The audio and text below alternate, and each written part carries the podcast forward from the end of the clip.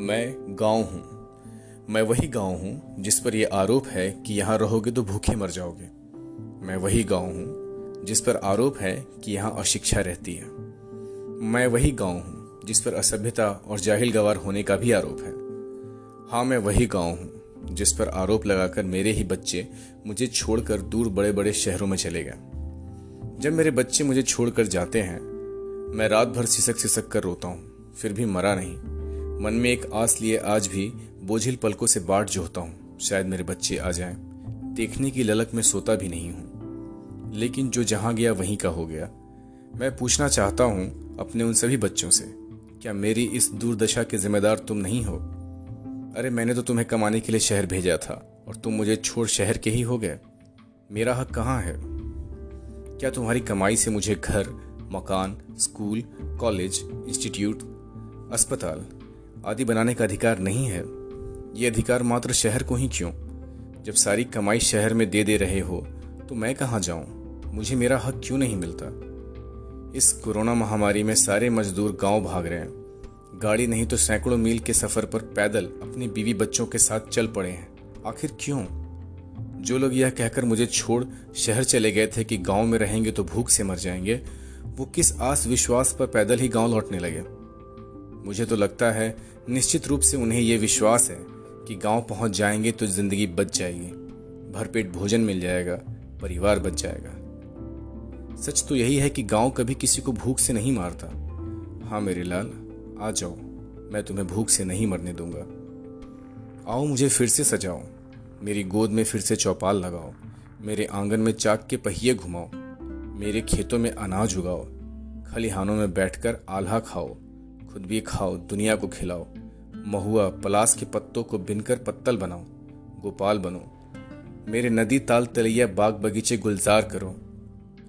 गाँव की छोटी हाट, यानी पेठिया की चनाचूर, गोलगप्पे, पाचक, और न जाने क्या क्या नदी के किनारे नहाते नंगे बच्चों की उठपटांग बातें रक्कट शाह के आटे की चक्की, जहाँ हर किसी को छठ के लिए आटा पिसवाने की जल्दबाजी होती है।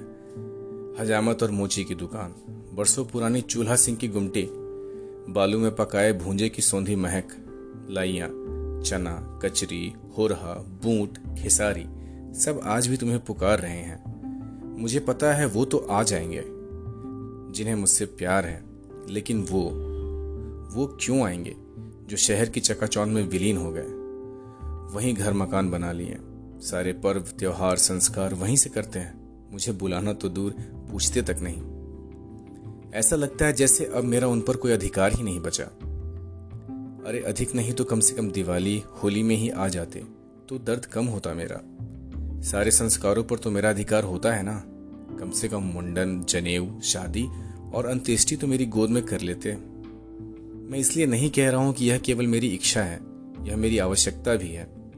मेरे गरीब बच्चे जो रोजी रोटी की तलाश में मुझसे दूर चले जाते हैं, उन्हें यहीं रोज़गार मिल जाएगा। फिर कोई महामारी आने पर उन्हें सैकड़ों मील पैदल नहीं भागना पड़ेगा। मैं आत्मनिर्भर बनना चाहता हूँ। मैं अपने बच्चों को शहरों की अपेक्षा उत्तम, शिक्षित और संस्कारित कर सकता हूँ। मैं बहुतों को यही रोजी रोटी भी दे सकता हूँ। मैं तनाव भी कम करने का कारगर उपाय हूँ। मैं प्रकृति की गोद में जीने का प्रबंध कर सकता हूँ। मैं सब कुछ कर सकता हूँ। बस तुम समय समय पर आया करो मेरे पास। अपने बीवी बच्चों को मेरी गोद में डालकर निश्चिंत हो जाओ। दुनिया की कृत्रिमता को त्याग दो। फ्रिज का नहीं, घड़े का पानी पियो।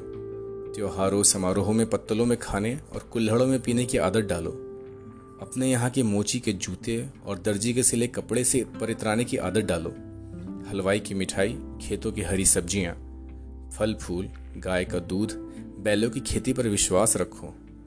कभी संकट में नहीं पड़ोगे। हमेशा खुशहाल ज़िंदगी चाहते हो तो मेरी गोद में आकर कुछ दिन खेल लिया करो। तुम भी खुश और मैं भी खुश।